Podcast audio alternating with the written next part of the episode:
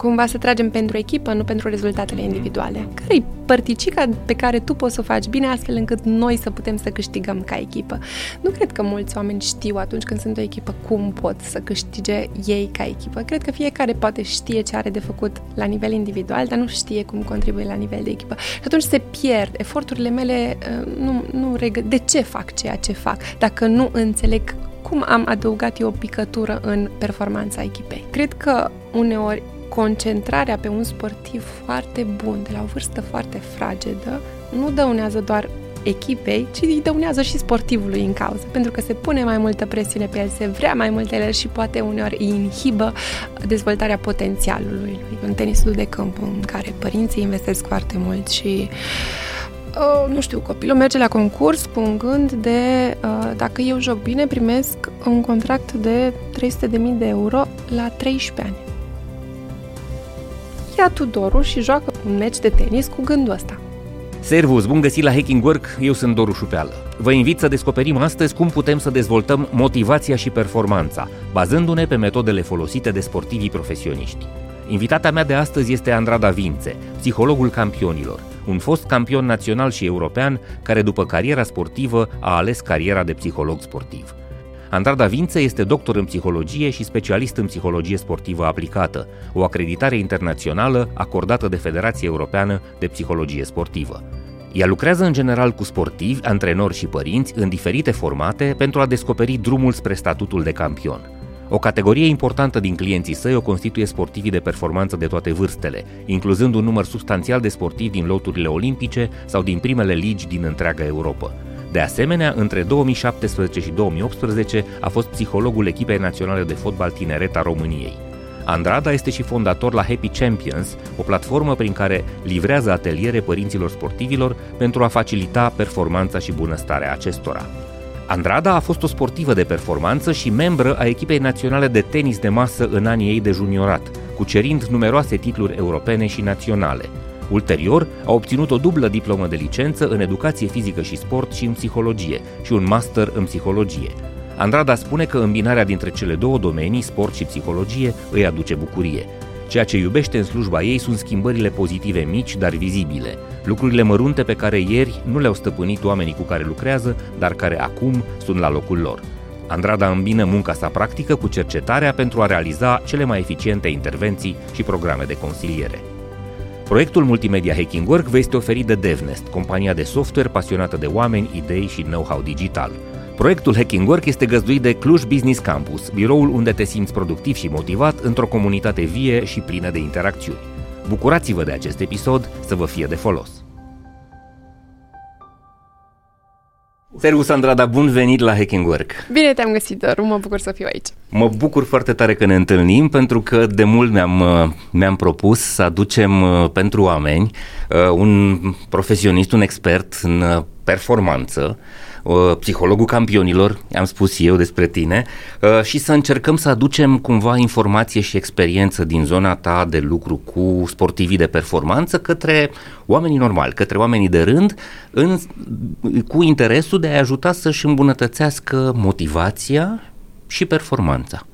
Facem discuția asta azi? E o idee foarte, foarte bună. Sper doar să găsim oamenii care vor să-și îmbunătățească performanțele. Eu cred că sunt foarte mulți și se, să știi că publicul nostru este de felul ăsta. Atunci să-i dăm uh, drumul. Cred că uh, cei, în primul rând, cei care ne ascultă de la bun început sunt de felul ăsta și uh, cu siguranță o să le fim de folos. Trebuie să le spunem celor care se uită la noi că este un episod în premieră, în sensul că este primul episod de podcast pe care îl facem cu asistența unui ilustrator. În spatele meu undeva este Cristina Labo, un artist uh, care face life illustration și uh, din opera căreia uh, o să punem în montajul video pas cu pas tot ceea ce desenează ea. Cumva ce, des- ce vorbim noi se transformă într-o grafică făcută de Cristina. Da, și Cristina aduce plus valoare discuției noastre pentru că de multe ori reținem un mesaj, dar reținem mult mai bine o ilustrație. Exact, vizualul ajută foarte mult pentru cei care o să ascultați episodul ăsta pe Spotify sau pe alte canale de streaming, faceți un efort după aia, căutați-l pe YouTube și o să vă bucurați și de partea vizuală. Să începem așadar. Bun, um, ce ar trebui să le spunem tuturor celor care se uită la noi și care vor să uh, fie mai performanți, să aibă un nivel de implicare mai mare, uh, așa la început, despre treaba asta. Cum ar trebui să se uite la ea? Mm, indiferent de ce performanță vorbim, că vorbim de performanță la locul de muncă, că vorbim de performanță, nu știu, în relațiile noastre, că vorbim de performanță uh-huh. acasă, în lucrurile pe care le facem, cred că cel mai important lucru este să știm unde suntem, să știm care e nivelul nostru actual de performanță. Dacă aș începe de undeva, aș începe de aici. Să știu care este nivelul meu astăzi. Dacă vorbesc de cât timp fac în trafic să ajung de acasă până aici, de exemplu, uh-huh. cât timp iau cât timp fac în medie până aici? Fac 12 minute, fac 17 minute, fac 23. Deci să știu care e nivelul meu de performanță. Și de aici, cred că dacă plecăm, putem să avem o discuție de 5 zile. Dar cred că cei mai mulți oameni nu știu care e nivelul lor de performanță. Asta este adevărat. Și să știi că, uite, aici meseria ta seamănă cu meseria mea și eu sunt uh, uh, marketer și este primul lucru pe care îl spun tuturor organizațiilor cu care lucrez. Măsurați ce faceți. Uh, măsurați rezultatele, vă uitați ce fac, că cifrele trebuie să vă arate, faceți bine, nu faceți bine, dar în primul rând să știți unde sunteți. Da, și să găsești o modalitate să pui cifre, pentru uh-huh. că mhm. eu de cele mai multe ori lucrez poate cu copii 14 ani, 15 ani, 16 ani, care nu au poate atât de multe concepte despre a-și măsura performanța, dar dacă îi întrebi de câte ori ai fost supărat săptămâna asta la antrenament, uh-huh. de mhm. câte ori ai dat cu racheta săptămâna asta la antrenament, o să știe să-ți spună. Aha. O să știe să-ți spună. Deci cumva trebuie e... ajutați să-și, să-și caute aceste metrici, să-și da. le definească. Da. Pentru început, dacă aș începe de undeva de la identificarea metricilor care contează. Ok, ăsta e un lucru foarte bun. Și atunci hai să ne gândim la cineva care este un profesionist într-un domeniu, nu știu, muncește în birouri, orice fel de profesie. Cam ce lucruri ar trebui să reprezinte aceste uh, acești per, key performance indicators, indicatori de performanță? La ce ar trebui să se uite? Um, nu știu cât timp îmi iau o anumită sarcină, uh-huh. uh, cât de bine mă simt în timp ce fac o anumită sarcină. Uh-huh. Și cred că cel, un, un lucru foarte important aici este care sunt sarcinile care atenția mea rămâne prinsă? Care sunt sarcinile din care eu nu fug? Nu încerc să scap de ele, nu mă duc să mănânc, nu mă duc la baie, nu-mi scot telefonul. Care sunt acele sarcini în care atenția mea este natural prinsă în sarcina pe care o fac? foarte probabil ca în sarcinile alea să poți să ai și o performanță mai bună, să simți că muncești mai puțin și atunci și să ai rezultate mai bune.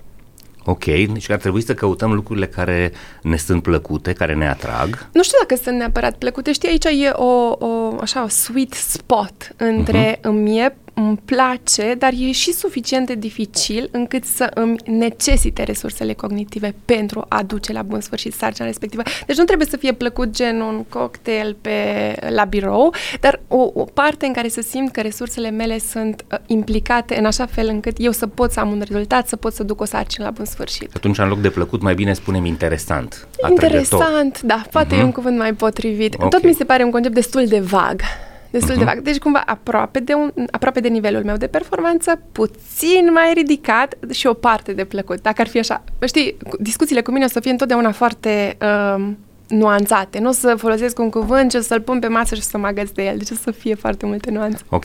Ca să avem motivație, spui tu sau încerc eu să concluzionez, este bine să avem de lucrat niște lucruri sau niște sarcini care să fie provocatoare, atrăgătoare, da. interesante, da. să ne suscite interesul, să ne uh, provoace cumva imaginația, inteligența, uh, să, ne, să, ne facă, noastre. să ne facă să investim energie în a rezolva acele lucruri. Exact. Uh-huh. Și eu, în momentul în care reușesc să fac asta, asta o să-mi dea încredere că mai pot să mai rezolv ceva. Asta o să mă facă să mă simt bine pentru că am îndeplinit o anumită sarcină. Și o să am încredere nu doar că pot să fac sarcina respectivă din nou, ci că pot să fac alte sarcini și asta în timp mie îmi schimbă caracterul, mie îmi, schimb, îmi schimbă cine sunt ca om. Eu cred că pot să duc lucruri la bun sfârșit și asta, asta ne face pe toți campioni. Acest episod vă este oferit de DevNest, compania de software pasionată de oameni, idei și expertiză digitală. DevNest este spațiul transparent și plin de oportunități unde oamenii se află în centrul tuturor acțiunilor și proiectelor. Este o comunitate în care descoperi ce te interesează și aprofundezi ce te pasionează. Cuibul în care cresc curajos și în siguranță oameni, cariere și soluții tehnologice. DevNest înseamnă evoluție și dezvoltare. Creăm oportunități, creștem o comunitate comunitate. pentru cei care uh, în joburile lor nu neapărat găsesc satisfacție, bucurie, interes, plăcere, uh, provocare, ar trebui să le dăm, ar trebui să facă treaba asta, să caute lucrurile care îi, le suscită interesul da. și să-și măsoare uh, evoluția pas cu pas. Da. Cumva motivația ar veni și din, din sentimentul ăsta al progresului. Da. Exact. Da. Cred că uh, în Drive uh, uh, Pink spune despre asta, nu da. să, să, să, să, să găsești în să găsești motivația din sentimentul de progres, de, din, din avans, da. din faptul că avansezi. Da, și asta cumva după ne duce um, în, spre disciplină, cumva în uh-huh. a te ține de lucrurile pe care ți le-ai propus și mai degrabă spre o creștere, nu știu, graduală, nu știu, mă duc la sală, de exemplu. Uh-huh. Și dacă săptămâna asta am ridicat 17 kg, săptămâna viitoare încerc să ridic 18 kg. Da, și o să zici, oh, Andra, da un kilogram în plus, ce e, nu contează. Dar pasul ăla în plus, dacă îl fac în fiecare săptămână, la final de an, 50 de săptămâni, o să zic, cum am ajuns la 40 de kilograme, că am plecat la 7, de la 17 ianuarie și sunt om obișnuit cumva, mă, mă retrag din sportivi de performanță, adică nu intru acum în categoria respectivă, dar fiecare dintre noi are în viața obișnuită, în viața de zi cu zi, lucruri la care poate să mai adauge un kilogram cu ghilimele de, de rigoare. Uh-huh. Și a, asta cumva nici nu simți dificultatea, percepția dificultății este mai redusă dacă o faci așa gradual și atunci ai și un progres pe care poți să îl uh, cuantifici la final de an și poți să te bucuri și o să te motiveze mai departe să faci lucruri. O să stăm aici mult pe discuția asta pentru că îmi place foarte tare și cred că trebuie să înțelegem că nu doar noi pentru noi putem să gândim în felul ăsta, ci și noi ca manageri pentru da. membrii echipelor noastre. Da. De cele mai multe ori Uh, din păcate se întâmplă că omul ajunge într-o echipă și se spune, uite ăsta este targetul, care arată ce, a ceva foarte greu tangibil la uh-huh. început. Da? Ți se arată un Everest și tu nu ai antrenament nici să urci în apuseni. Uh-huh. Și atunci, cumva, ești descurajat. De aia ar fi bine să înțelegem, inclusiv ca manageri, nu doar ca oameni care își construiesc un plan de carieră, să ne facem, uh, lucrurile astea gradual. Ok, e foarte important din câte înțeleg eu să ai o direcție, să știi da. că vrei să ajungi la o performanță uh, semnificativă pe o anume activitate, dar să nu-ți propui ca acea performanță să fie atinsă mâine, poi da. mâine. Uh-huh. Da, da, cumva foarte clișeic, nu e atinsă mâine, dar ce pot face astăzi? Ca să mhm. fiu mai aproape mâine. Clișeic sună, ok, ce pot face astăzi ca să fiu mai bun? Dar e o întrebare bună și dacă la final de zi poți să pui două comportamente, să le bifezi, dar astea două m-au dus mai aproape de omul care vreau să fiu, de obiectivul pe care vreau să-l ating, ești mai aproape. Mâine încep de la un nivel de mai sus. Uh-huh, uh-huh. E un lucru foarte important ăsta, acest 1% sau acest un pas în plus în fiecare zi.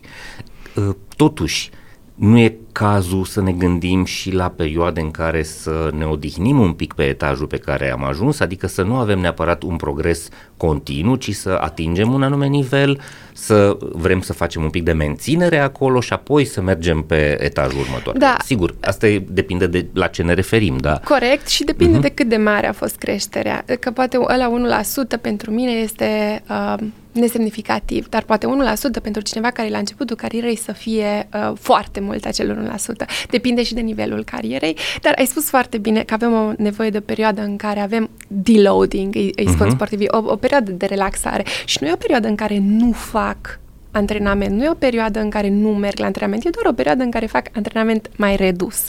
Și asta cumva cred că putem să o, o transpunem. O în exact. În care, da, avem momente în care poate lucrăm sau încercăm să facem treaba, dar nu neapărat să progresăm. Dar chiar și acolo, cred că e important să știm că avem un obiectiv.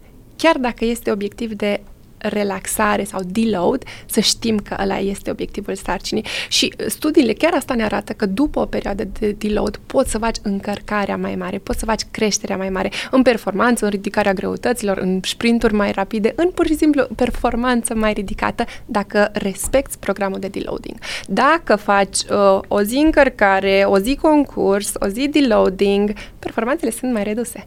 Uh-huh. Deci perioade foarte bine stabilite. Mm, depinde de sport, depinde de sezon, dar sunt așa, șase luni încărcare, două luni descărcare, trei luni competiție și reluăm ciclu. Asta e în cazul sportivilor. În cazul sportivilor. Uh-huh. Acum îmi dau seama că dacă vorbim de management și de companii, lucrurile sunt diferite, dar cred că proiectele mari poți să le împarți în așa fel încât să respecti sau să fie un program similar cu cel al sportivilor. Pentru că așa, uh, din uh, literatura de specialitate din uh, um, performanța sportivă, știm că așa se întâmplă performanța mai degrabă. Perfect. Aș mai pune o întrebare aici. E posibil ca după o perioadă de creștere să nu ai doar o perioadă de platou, ci poate și o perioadă de regres, să ajungi să ai, nu știu, o vreme să nu mai reușești să atingi vârful la care ajunsesei în, în, în zona se întâmplă când recentă. creșterea a fost foarte uh, disruptive. Îmi pare rău că uh-huh. folosesc cuvinte în engleză, nu e chiar stilul Nu, nu, e foarte bine. Dar uh, când a destabilizat.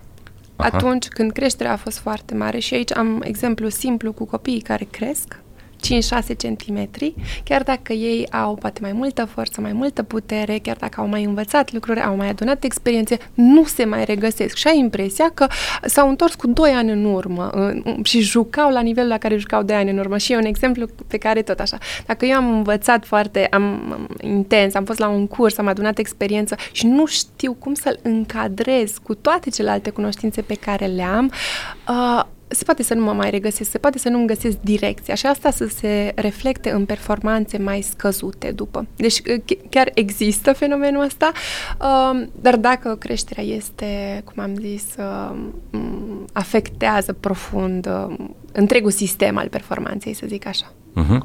Mi-a plăcut foarte tare în discuția pe care ai avut-o cu Andreea Roșca într-un podcast de acum trei ani deja, că uh, ai vorbit despre copii și cumva fiecare dintre noi, nu doar că am fost, dar ni se mai întâmplă să mai fim copii în tot felul de situații din viață și uh, ai spus acolo un lucru extraordinar de uh, valoros și surprinzător. Lucrezi cu copiii din zona sportivă ca să înveți să uh, accepte eșecul să îmbrățișeze și uh, situația asta când nu întotdeauna câștigi meciul. Uh, poate nu-ți iese uh, un, anume, un anume plan, poate nu reușești să marchezi numărul de goluri pe care ți-l dorești, poate nu reușești să învingi într-o partidă decisivă. Și toată discuția asta este cumva foarte importantă și pentru noi ca adulți. Uh, pentru că avem în multe organizații, de multe ori, din păcate, momente când nu ne iese, nu reușim și de multe ori începem să căutăm vinovați, începem să pedepsim, începem să facem lucruri care cu siguranță nu sunt foarte înțelepte și nici nu construiesc uh, uh, sănătos pentru viitor. Cum ar trebui să ne uităm la treaba asta? Pentru început, cred că și în sport se caută vinovații uneori unde nu ar trebui să se caute vinovații. Asta cred că se întâmplă și acolo, din păcate. Odată sunt părinții, odată sunt arbitrii, odată sunt uh-huh. oricine altcineva. Uh, și cred că um, să folosesc o metaforă când folosesc cu copiii mei și metaforele funcționează foarte bine cu copii. Și, le, și ne uităm la un sezon competițional care vin, care e format din 12 competiții, să zic, sau 15 pentru cei care au mai multe și zic că fiecare din competițiile de anul ăsta e o gară. Aha. În care ne oprim din gara asta, ne luăm ce ne trebuie și mergem mai departe. Nici o gară nu e punctul nostru final. Nici una nu e punctul în care noi ne oprim anul ăsta, pentru că mergem la Cupa României, la campionatul național, la campionatul european, la campionatul balcanic, la fiecare ai ceva de învățat, din fiecare ai ceva ce o să te ajute ca să ajungi la următoarea gară, ca să ajungi la următorul pas. Și cred că gândirea asta cu mai multe proiecte, cu mai multe gări în care noi ne oprim, îi ajută să nu fie catastrofal atunci când au pierdut un meci, atunci când nu a ieșit așa cum și-au dorit. Trebuie să mă mut la o altă echipă, trebuie să mă mut în altă parte. E o altă gară.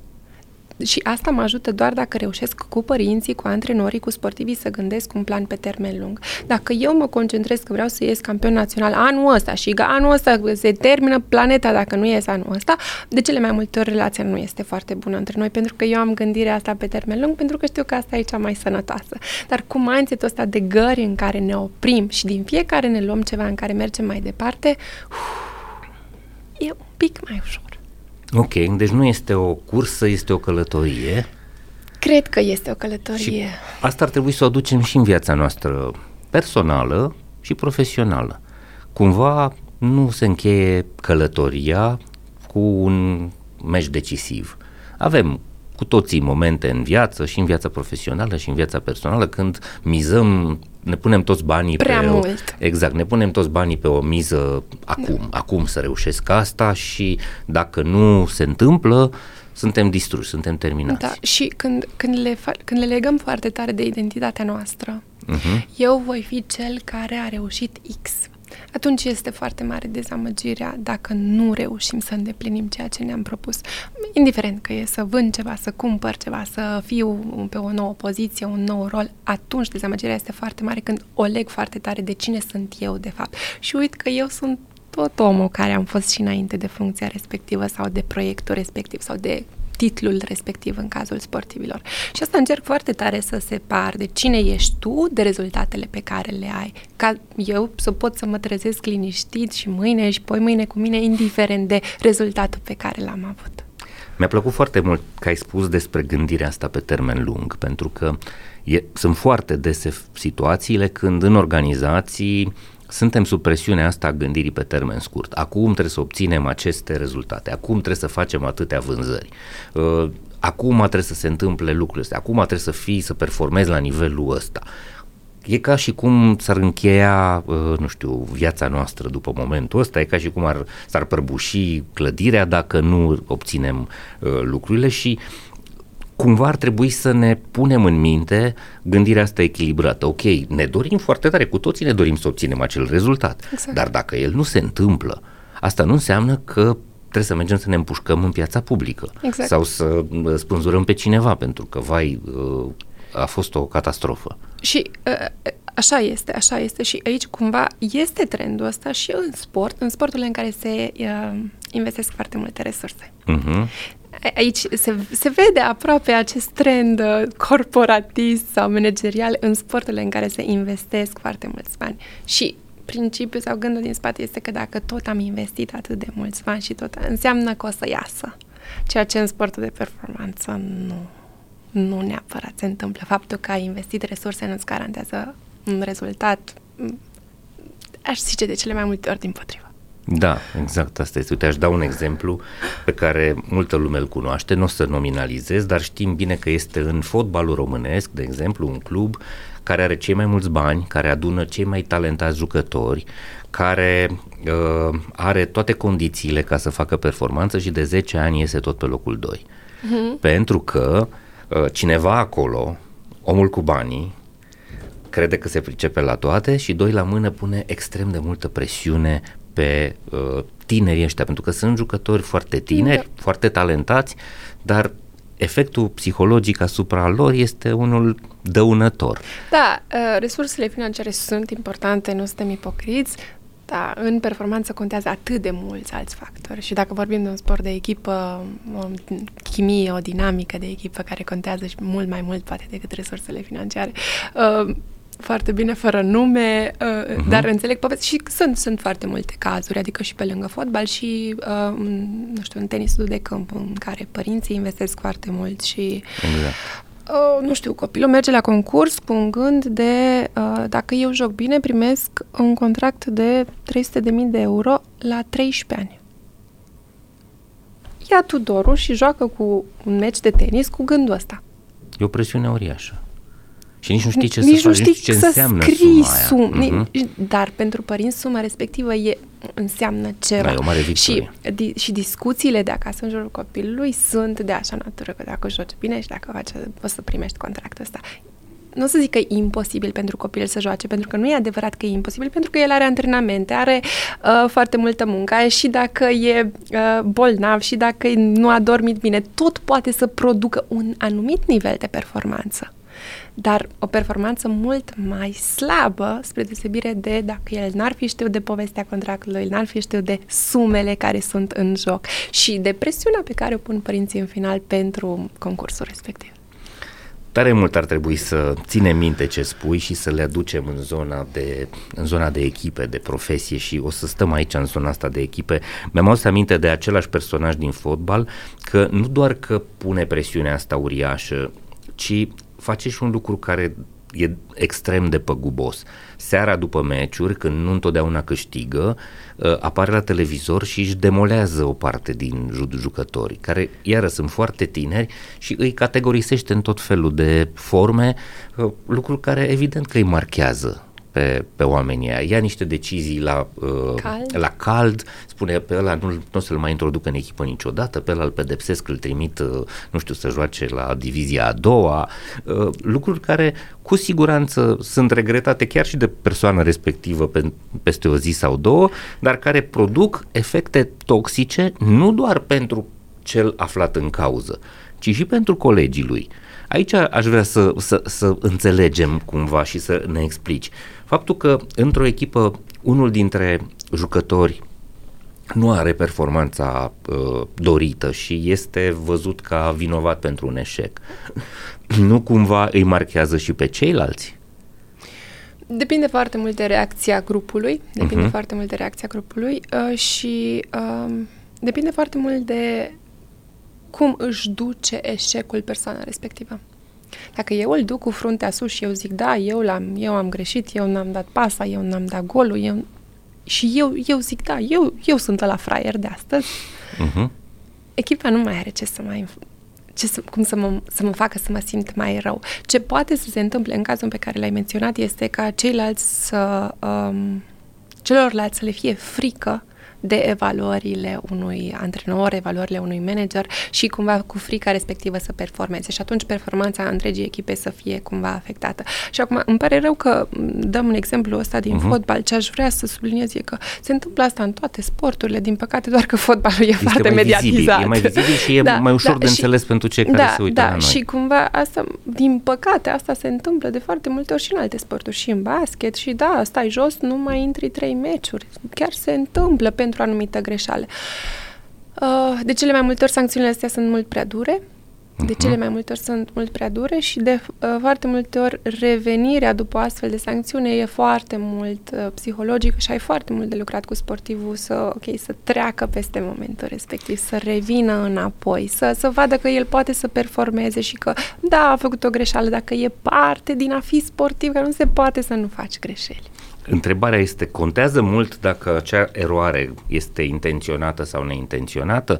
Că uneori nu conștientizezi că faci o greșeală, poate din, din dorința de a uh, atinge mult mai repede obiectivul, uh, te arunci, riști și cumva l-aș descoperit apărarea, ca să da. spun așa. Nu știu, vrei să-l dai al doilea gol într-un meci, ai dat unul, conduci cu 1-0 și te arunci în, în atac ca să dai al doilea gol și să închizi meciul. Da. Și m- mm, iată că cumva da. te lași descoperit și poate primești tu gol. Cumva, dacă tu ești împăcat cu decizia pe care ai luat-o, e uh, mai ușor de dus pentru tine emoțional. Dacă, da, eu pe datele pe care le-am văzut, câți jucători am văzut în teren, după cum m-am orientat, am crezut că pot să fac asta.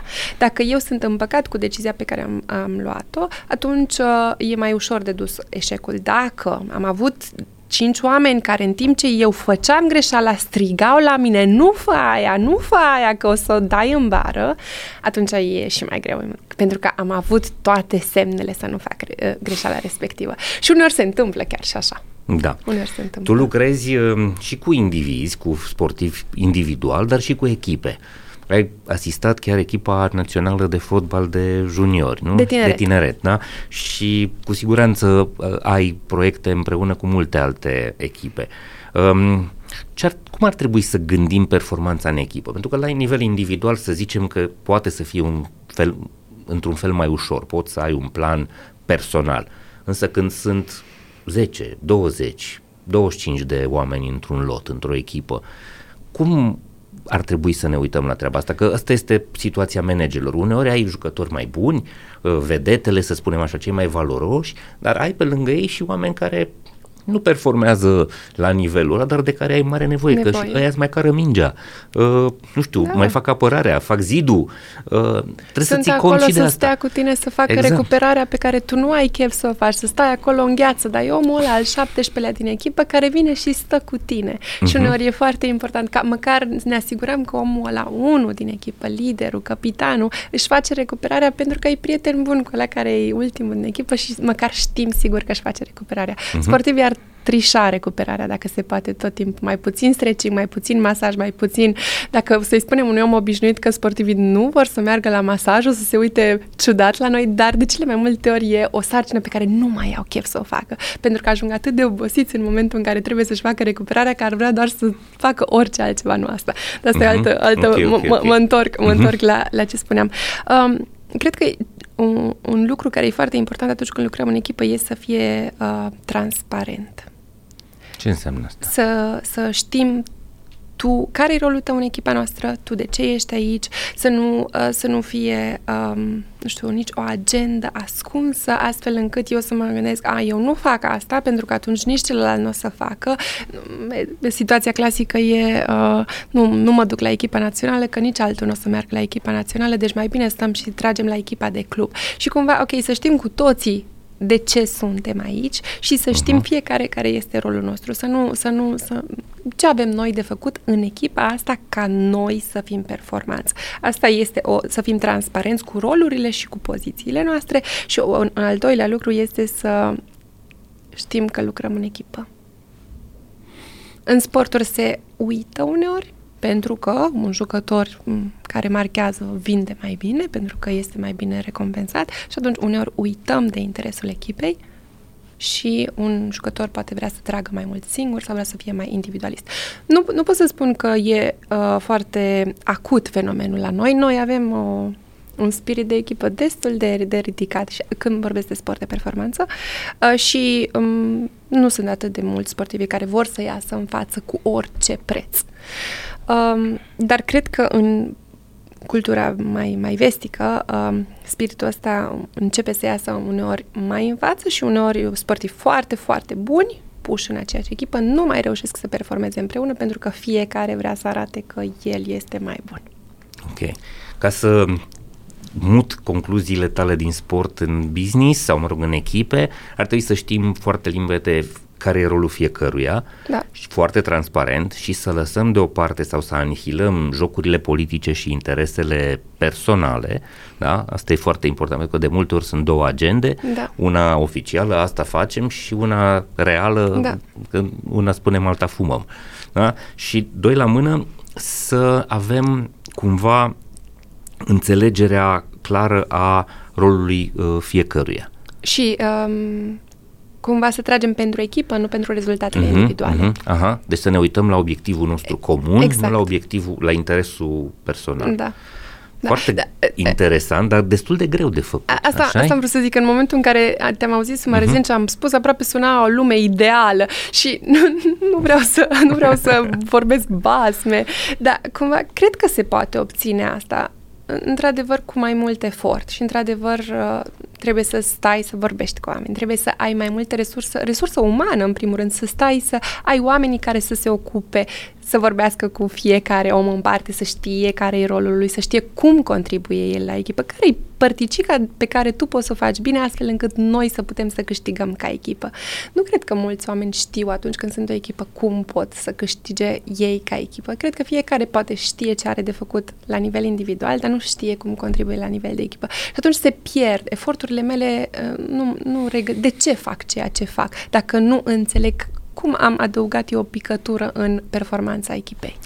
Am foarte des discuții cu manageri, inclusiv weekendul ăsta mi s-a întâmplat, uh, încercând să le explic că performanța astăzi nu mai este o treabă individuală. Chiar dacă ai niște oameni foarte buni, uh, totul depinde de colaborarea celorlalți, ai nevoie de sprijinul lor. Poți să ai un vânzător foarte bun, dacă n-ai niște oameni bine pregătiți și care să lucreze corect în depozit ca să livreze marfa respectivă. Da. Dacă n-ai niște oameni foarte buni să răspundă la telefon când sună clientul, dacă n-ai niște oameni foarte buni la financiar să miște banii astfel încât lucrurile să se întâmple la timpul potrivit, nu mai poți să faci uh, rezultat. Da. Încă, din păcate, noi gândim, uh, inclusiv când facem evaluarea performanței în organizații, gândim totul foarte individual, fără să ne uităm la contribuția individului la efortul colectiv uh-huh. și la importanța lui uh, în, în, în munca echipei. Da. Cum putem să-i convingem pe antrenori în cazul tău, pe uh, manageri în cazul nostru că ar trebui să se uite la oameni și ca uh, în atributul ăsta lor de jucători de echipă, nu doar ca vedete, ca staruri? um, eu încep asta din nou cu, cu sportivii, eu încep din nou de la individ, nu încep de la manager sau antrenor. Uh-huh. Și um, o să-ți dau un exemplu foarte practic și asta cumva din nou, eu lucrez foarte comportamental. Pentru că lucrez cu copii, e foarte important să poate să măsoare, să zică da, am făcut asta sau nu am făcut asta. Și dacă am un băiat care îmi zice în meciul ăsta vreau să dau 23 de pase, bun, ăla e obiectivul tău, foarte bine.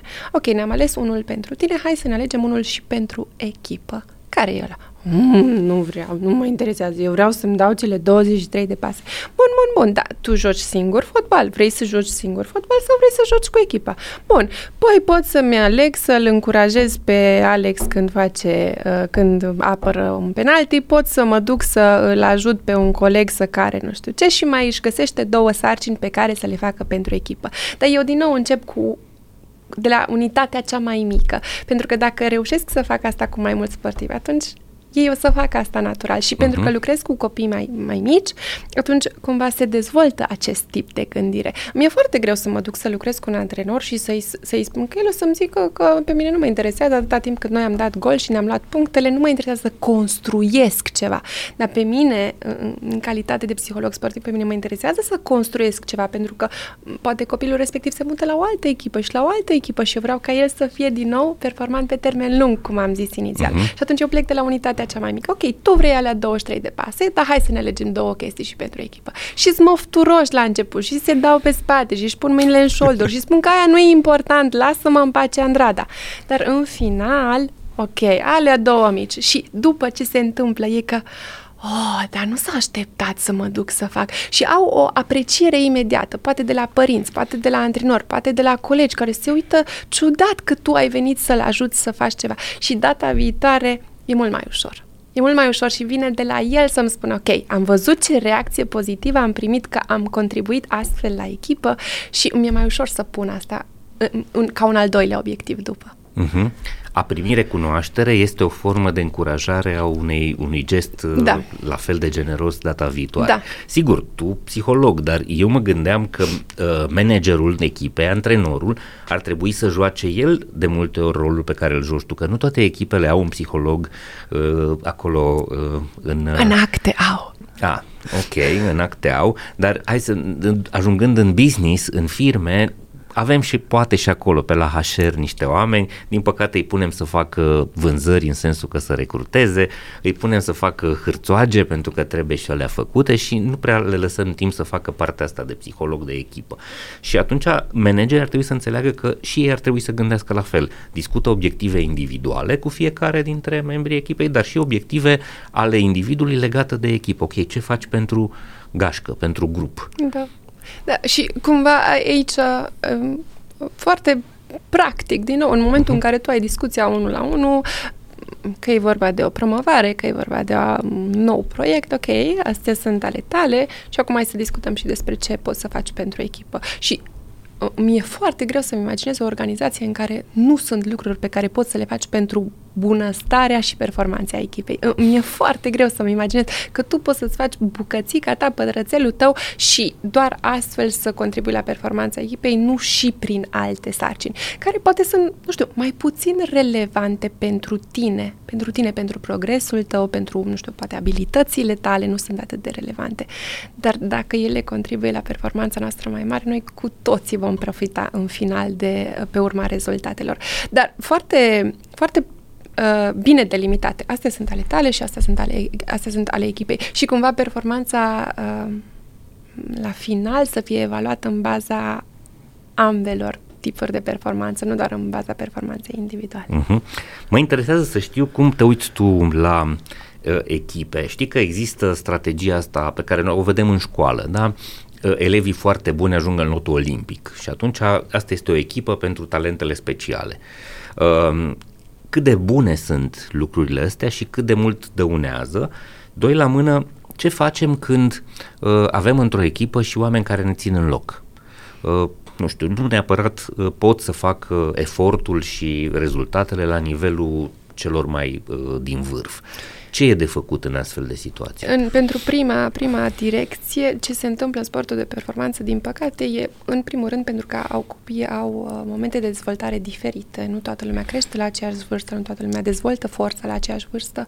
Ce se întâmplă este că foarte mulți se lasă până în punctul în care ei de acolo încolo ar putea să înceapă să devină buni. Deci se lasă la 13-14 ani când ei poate ar putea să înceapă să devină buni de la 16-17 ani cumva și din cauza acestor tipuri de... Uh, există un sportiv bun pe care îl ținem în puf și ne ocupăm doar de el și atunci ceilalți simt că primesc mai puțină atenție, primesc mai puține resurse, uh, sunt mai puțin uh, chemați la concurs și atunci de ce să mă mai duc? Și atunci copilul se lasă până în punctul în care el ar putea să înceapă să devină bun. Noi dacă vorbim de sport de performanță, cumva după 18 ani se întâmplă sportul de performanță. Noi de la 18 ani, noi sportivi seniori avem foarte puțini în țară, pentru că mulți se lasă până acolo. Acum, nu înseamnă că toți puteau să ajungă numărul unu în lume, dar mulți dintre ei puteau să fie sportivi care poate să joace într-o primă ligă în țară sau să joace într-o primă ligă în străinătate, astfel încât să poate să aibă un trai decent din sportul de performanță. Nu înseamnă că toți ar fi fost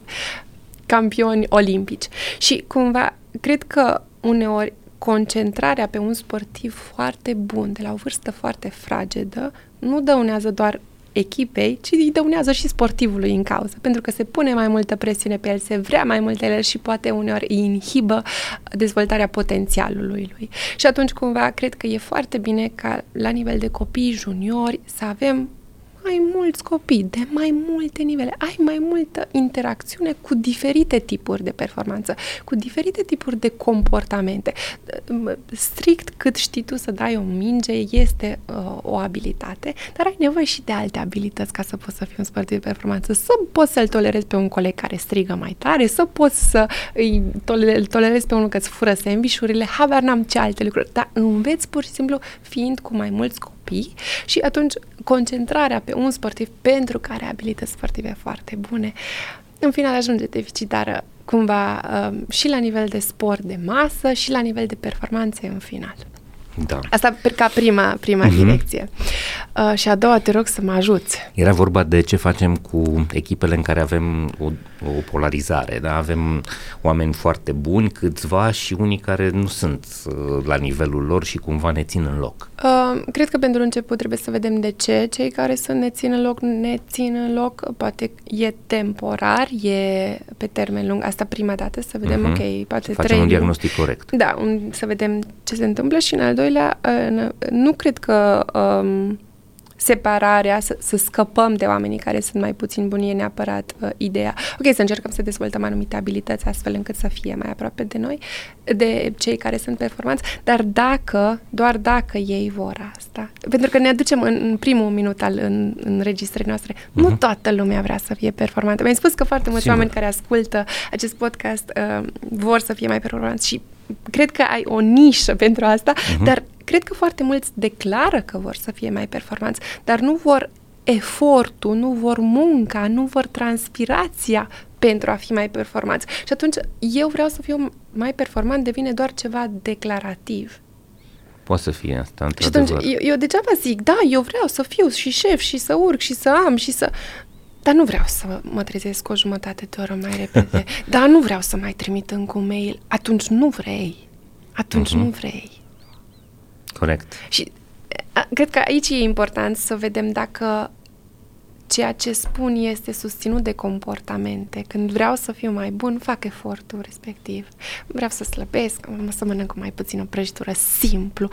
Nu spun că asta neapărat imediat o să se transforme în performanțe mai bune, dar fac efortul care dacă fac în mai multe situații efortul respectiv, o să-mi aducă rezultatele respective. Dacă doar spun că o să vreau să fiu mai slab, it's not going to happen. Uh, foarte frumos. Bun. Uite, hai să ne întoarcem la sport, pentru că um, cred că lumea e interesată. Tu ai fost campion european și național la tenis de masă. Da. Uh, și astăzi vedem că echipa națională de tenis de masă face rezultate senzaționale. Minunate. Uh, da, câștigă campionate, uh, deși joacă împotriva unor uh, europeni importați de prin Asia, știm toate fenomenele astea, uh, uh, e, e minunat că se obțin rezultate. Pe de altă parte, în alte sporturi suntem extrem de dezamăgiți, în special în fotbal, care e cel mai popular, dar vedem că nici în handbal nu suntem foarte bine și în multe alte sporturi de echipă. Uh, în tenis arătăm foarte bine pentru că Simona Halep, fenomenul pe care ea l-a creat și nu numai ea, dar în primul rând ea, a motivat foarte mulți copii și mult, uh, mulți tineri să se ducă spre sportul ăsta și să facă performanță. Dar întorcându-ne la la fotbal. La fotbal suntem praf de multă vreme și în zona de echipe de club și în zona de echipă națională. Um, care e cauza? Vrei să aleg una singură? Nu știu, care sunt cauzele? Hai să vedem mm, așa. Um, cred că oricât de mult ni s-ar părea nouă că investim în fotbal, și oricât de mediatizat ar fi, suntem la ani lumină față de ce se întâmplă în străinătate. Uh-huh. Deci facem lucrurile mult mai puțin serios. Uh, și în principal avem resurse mult mai puține. Uh-huh. Cred că cu resursele pe care le avem și le investim în fotbal, cred că facem o treabă bună. Aha, e o altă perspectivă. Da. Adică la, la cât efort uh, exact. depunem, exact. e bine că suntem și acolo unde suntem. Da, cumva, uh-huh. cumva cu resursele pe care le avem și cu resursele pe care le... Și resurse mă refer nu doar partea financiară, cât și la know-how. Cunoaștere, da. exact, pricepere, expertiză. Da. Și atunci cred că cu resursele pe care le avem nu e nivelul atât de rău. Aha. Și asta spun din ce perspectivă. Uh, mă duc la o conferință internațională și îmi prezint lucrările din doctorat și prezint ce am mai investigat. Când vezi cât de multe lucruri se cercetează pentru a îmbunătăți Cu... minutul dinainte de începerea meciului și când vezi că sunt 100 de oameni care asta investigează și care asta publică și fac doctorate și postdoctorate pentru drumul din mașină de, la, de după meci despre fotbal. Ce să discute părintele cu copilul după meci? Sunt sute de articole scrise pe tema asta. Noi nu avem specialiști ăștia. Noi nu avem atât de mulți specialiști cât să putem să avem controlate sau controlați toți factorii care contribuie la performanță atât de bine și cumva controlați în baza cercetător- cercetărilor științifice, nu după ureche. Dar Federația Română de Fotbal încearcă să facă asta și încearcă să construiască un Football Intelligence Department care să facă lucrul ăsta și încep să facă, doar că avem nevoie de mult timp până să ajungem să facem ceea ce se întâmplă în alte țări. Uh-huh. Deci nu este pentru că am fi mai lipsiți de talent decât alții, nu este pentru că am fi mai leneși sau mai uh, nemotivați sau mai nesimțiți decât alții, ci pur și simplu pentru că nu avem știința da. să facem treaba asta. Da. Și vezi că de multe ori uh, apare discursul ăsta. Bine că ați putut să mergeți să vă faceți freza aia ultramodernă și să vă luați nu știu ce haine fancy cu care să apăreți în public, dar nu sunteți în stare să fugiți după mingea aia și să o, uh, să, să o băgați în poarta adversarului. E ușor pentru noi să ne luăm de freză, că o vedem, uh-huh. dar n-am văzut și câte ori a stat la sală, n-am văzut și câte recuperare am n-am văzut și că poate nu a avut cele mai moderne uh, aparaturi pentru recuperare și pentru gheață. Noi n-am văzut aia, dar am văzut freza și am văzut mașina și am văzut uh, vacanța și e ușor să punem mâna pe dar nu știm ce e în spate. Și asta îmi pare rău când oamenii fac asta, pentru uh-huh. că uh, e, e ușor, e ușor să spui, da, bine că... Și atunci, ca să concluzionăm, noi obținem astăzi rezultate bune în sporturile unde gap-ul ăsta față de ceilalți mic. este mult mai mic. Da. da. Și putem compensa din muncă sau din talent sau din da. noroc uneori. Uneori și noroc. Uh-huh. Oricât mi-aș dori să, să zic că uneori contează și norocul. Dar unde gap e mai mic sau unde aparatura, tehnologia din spate face o mai mică diferență, acolo, acolo avem rezultate încă. Reușim. Da. Da, aș mai sta aici. Uite, e o surpriză pentru multă lume când le spun că în cercetarea Gallup legată de engagement, de implicare în muncă globală, e o cercetare pe 140 de țări, 280.000 de respondenți, România e locul 1 în lume. 35% dintre români sunt uh, motivați, sunt engaged la muncă. Uh, media în, în lume e undeva la 21-22% și Europa stă rău, 16, 17, 18%. Lumea e surprinsă. Și eu, eu încerc să spun, băi, avem o imagine foarte rea despre noi, că am fi puturoși, că am fi nepricepuți, că am fi la furat de curent când mergem la muncă și de fapt nu suntem chiar așa. Ar trebui să avem mai multă încredere în noi și mai mult respect. Tu simți asta în, la sportivii cu care lucrezi? Da. Da? da. O simți? Da. Și uh, asta poate să fie și o distorsionare a populației cu care sau distorsiunea uh-huh. populației cu care lucrez. Dar întotdeauna când mă pun să vorbesc cu un sportiv, nu știu, cred că aud o dată pe an. Nu am chef să merg la antrenament cred că o dată pe an. Și aud asta de la un sportiv care a avut în ultimele patru săptămâni șase meciuri, unul în Doha, unul în Austria, unul în Kazakhstan și a zburat în foarte multe țări și foarte obosit și pur și simplu chiar nu mai poate omul. Și de asta ajunge să-mi spună, nu am chef să mă duc la antrenament. Uh-huh. Dar în rest, în rest, eu nu aud lucrul ăsta. Din potrivă, în special la fete, cum să pot să fac încă o oră, cum să pot să mai fur o oră, cum să nu mai pierd o oră în trafic ca să pot să mai fac nu știu care exercițiu cu nu știu care coleg, pentru că n-am avut timp. Nu, deci nu am... Dar din nou, poate că la mine ajung copiii, părinții care sunt foarte motivați să obțină rezultate și poate să nu reflecte ceea ce se întâmplă de fapt, nici în sport și nici în alte medii. Deci există ambiția asta da. românească, da? da? Uite, eu uh, mai am un argument pentru asta. Gândește-te că în ultimii 15 uh, ani avem 7-8 milioane de români care au plecat din țară și au luat-o de la zero în vest, pornind de la muncile cele mai de jos, neștiind limba locului, făcând o mulțime de munci necalificate, trăgând 12-14 ore pe zi. La fel, cei care au rămas aici, în ăștia 30 de ani de la schimbarea de regim, noi am reușit să recuperăm o, un gap de mentalitate și competențe și de competitivitate economică uriaș față de Occident. Nu suntem la nivelul lor, însă nu mai suntem unde eram atât de departe cum eram. De-aia cred că lucrurile astea susțin afirmația asta, da. să nu mai spunem despre noi că suntem leneși, puturoși, lipsiți de interes. Deci, când un copil îmi spune mă trezesc la 5.35 și mă duc la școală și ajung la 8 și stau până la 3 și de la 3 până la 5 îmi fac teme și la 6 mă duc la antrenament până la 8 și la 8 jumate până la 9 jumate îmi fac recuperare și după mă duc acasă, copil de 13 ani care face asta, eu nu pot să zic. Eu nu pot să zic că ei nu vor să fie performanți, că ei nu sunt motivați, că ei nu își doresc să facă lucrurile mai bune.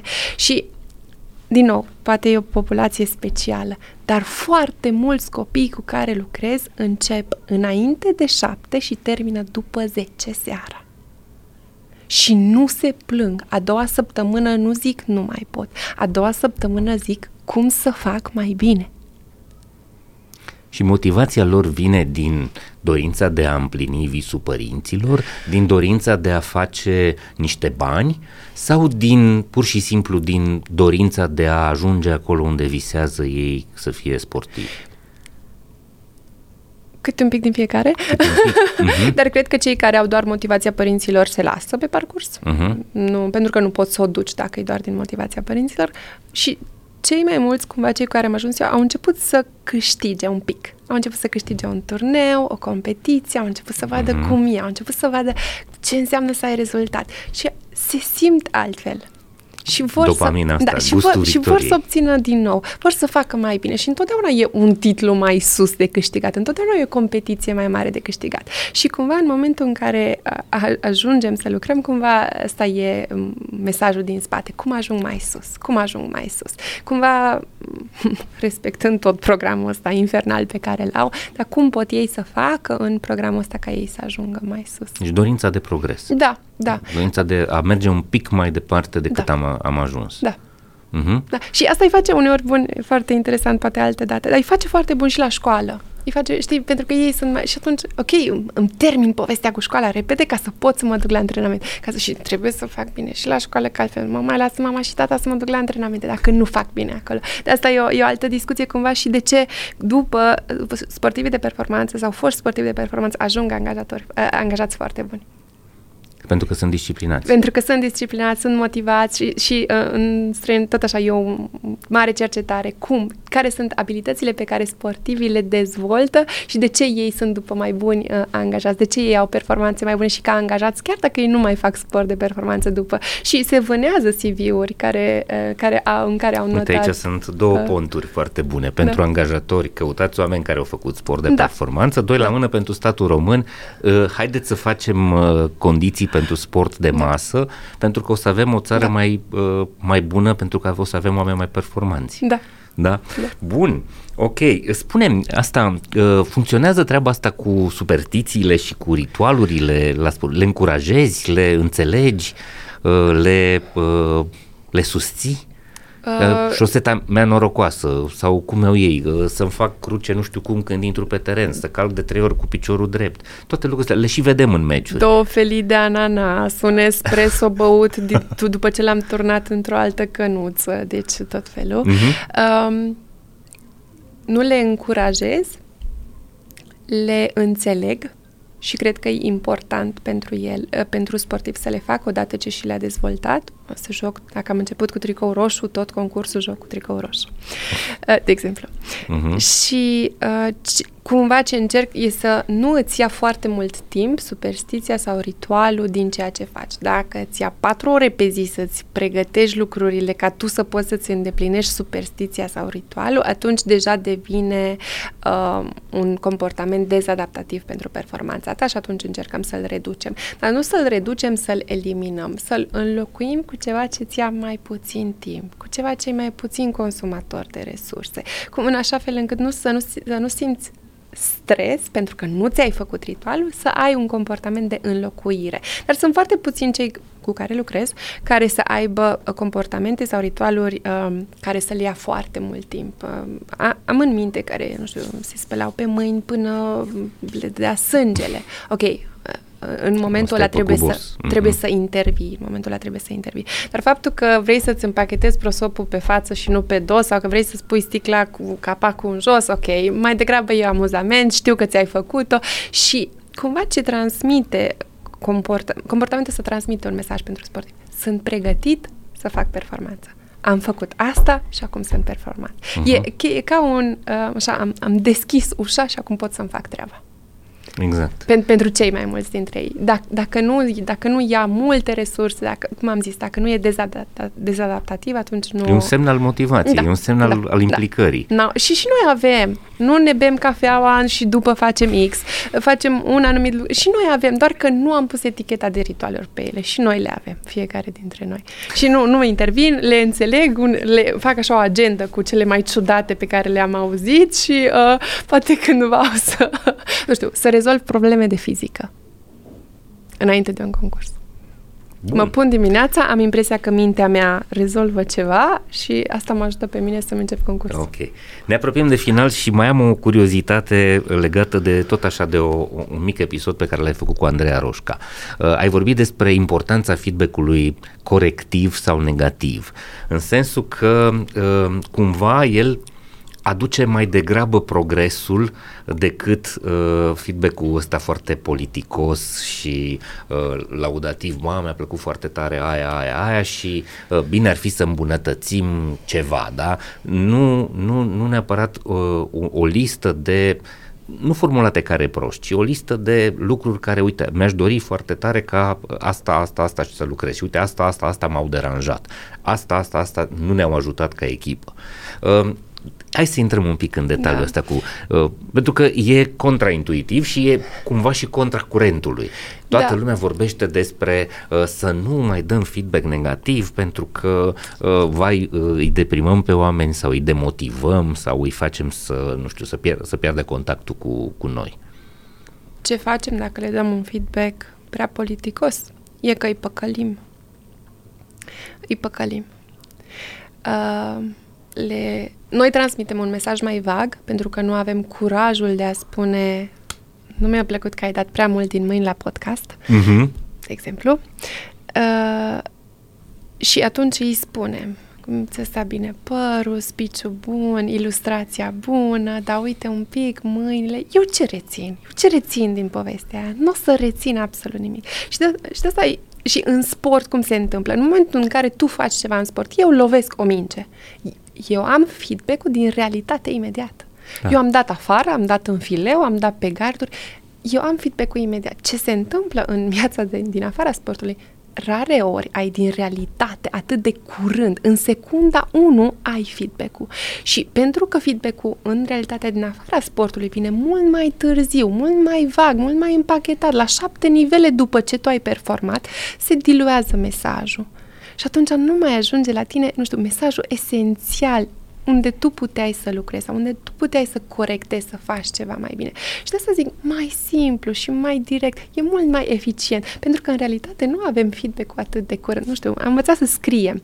Imediat cineva ne-a spus că mai la stânga, mai la dreapta. Nu ne lăsa să scriem trei pagini, trei caiete. Am ajuns în clasa 4 și am spus, știi, ai făcut foarte bine aici, dar de fapt asta și asta n-ai făcut bine. Și eu folosesc exemple astea poate puțin puerile, dar cumva sunt foarte evidente, de asta uh-huh. le mhm. folosesc așa. Uh-huh. Și cumva cu cât mai aproape de momentul în care am performat, cât mai clar, cât mai direcționat spre comportament, nu cum mai vrea să fii, nu o atitudine, nu un mesaj abstract, e mult mai eficient bun, însă crezi că e cazul să calculăm niște proporții, în sensul că dacă dăm doar acest uh, feedback și nu venim și cu uh, lucrurile bune, riscăm să-l uh, descurajăm pe cel cu care vorbim. Uh, este tehnica asta comună, cred că sandwich se numește, uh-huh. Care nu are nicio susținere empirică. Științifică, da. da. Uh-huh. Adică o folosim pentru că sună bine pentru că am văzut da, adică că... sandwich în sensul îi dai ceva bun, uite, exact. bravo, bravo. Aici n-a fost bine, dar la sfârșit Încă chiar ceva, bravo, bravo. Bravo, uh-huh. bătaie pe spate. Deci aș vrea să fac așa, dacă aș ști că uh, funcționează mai bine. Și acum, din nou, de la sportivi gândește că timpul e limitat în care antrenorul îți dă indicații. Antrenorul care e la 100 de metri de tine n-are timp să strige la tine ai făcut aia bine, n-ai făcut cealaltă bine, vezi, ai grijă. Îți strigă mesajul esențial. Ce se întâmplă de cele mai multe ori cu performanța? Se corectează imediat, se îmbunătățește imediat. Poate că ai și o emoție neplăcută acolo, dar dacă tu vezi că performanța ta s-a îmbunătățit, emoția negativă este cumva diluată de faptul că tu ai reușit să fii mai performant.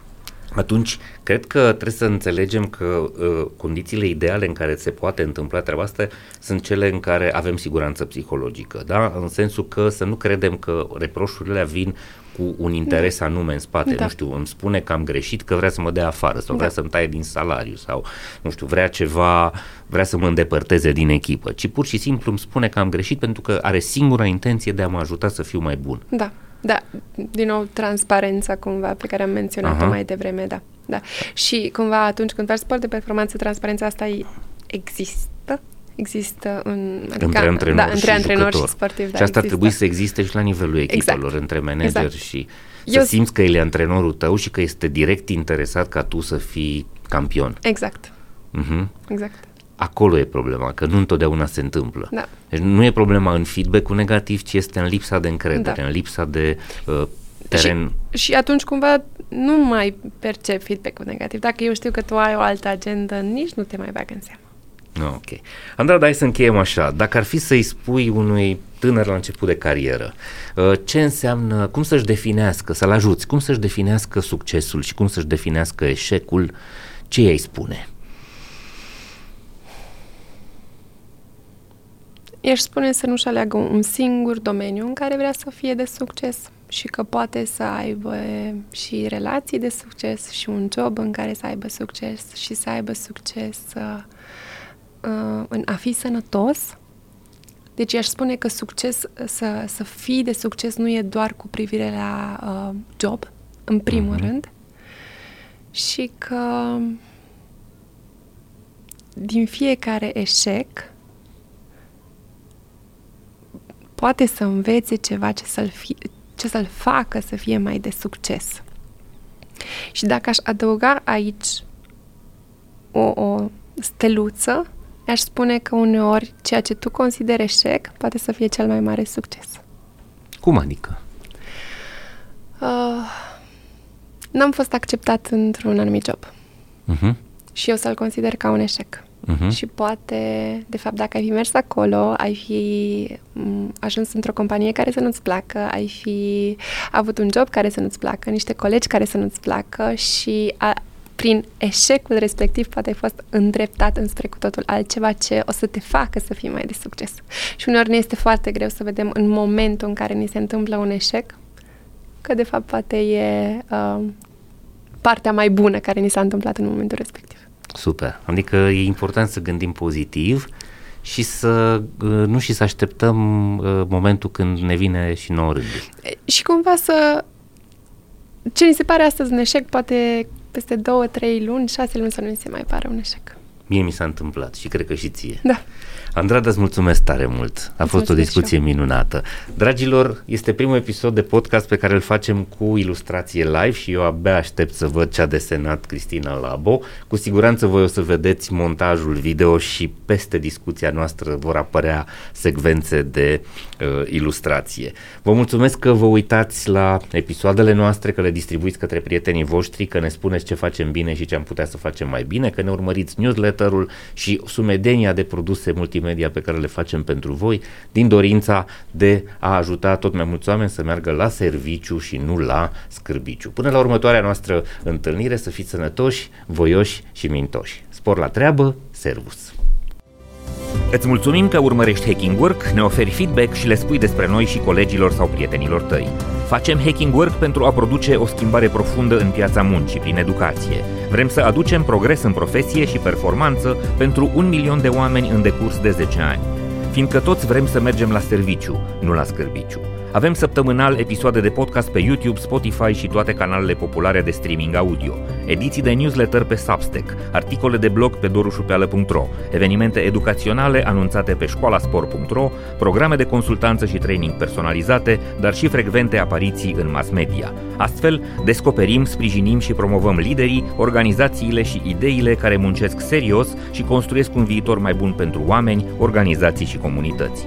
Proiectul multimedia Hacking Work vă este oferit de DevNest, compania de software pasionată de oameni, idei și know-how digital. O comunitate profesională în care cresc curajos și în siguranță oameni, cariere și soluții tehnologice.